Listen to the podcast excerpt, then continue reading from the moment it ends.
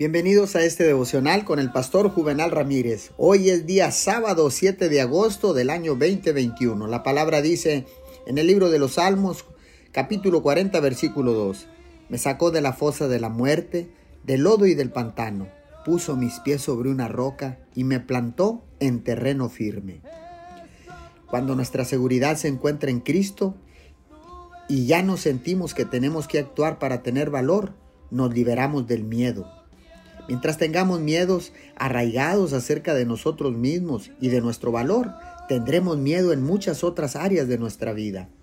Saber quiénes somos en Cristo y qué tenemos en Cristo y aceptarnos y amarnos a nosotros mismos, porque Dios nos acepta y nos ama, son la clave o las claves para vivir victoriosamente sobre esos miedos. Con Jesús podemos hacer todas las cosas somos fuertes en Él, aceptados en Él, hechos justos con Dios a través de Él, justificados en Él y perdonados a través de Él.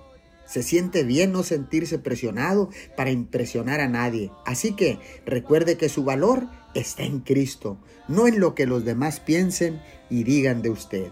Señor, muchas gracias, porque tu amor incondicional es la cura para todos aquellos que tenemos problemas de inseguridad. Hoy declaro que todos esos problemas de inseguridad se van de tu vida, se van de mi vida, en el nombre poderoso de Jesús. Amén y amén.